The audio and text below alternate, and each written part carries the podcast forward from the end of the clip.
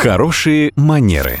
Как произвести впечатление и избежать неловких ситуаций, расскажет преподаватель по современному этикету Татьяна Баранова.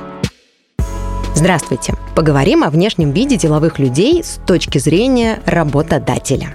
Многие компании не полагаются на представление своих сотрудников о деловом стиле. Поэтому они создают свои собственные правила корпоративного дресс-кода – Обычно это стандартные базовые требования к внешнему виду делового человека, просто очень подробные и детально расписанные.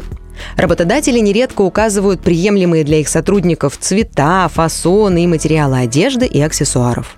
Учитывают и вопросы ухоженности рук и лица для мужчин, причесок и макияжа для женщин – и вот здесь я хотела бы остановиться несколько подробнее. В одной компании слушательницы моих лекций рассказали, что положение их корпоративного дресс-кода обязывают носить женщин-сотрудниц ежедневный макияж соответствующего стиля. Кроме того, обязательным элементом внешнего вида для сотрудниц компании еще является каблук определенной высоты. И это не сомнительная сфера деятельности, а вполне себе консервативная область. Приемлемы ли такие правила? Можно ли заставлять сотрудниц краситься и носить обувь на каблуках? Нет, заставлять никого нельзя. Но вводить свои правила, конечно, можно. А дальше уже каждый человек при трудоустройстве сам решает, приемлемы для него эти корпоративные правила или нет. Предпочитаете балетки и отсутствие макияжа? Смело отказывайтесь от такой работы.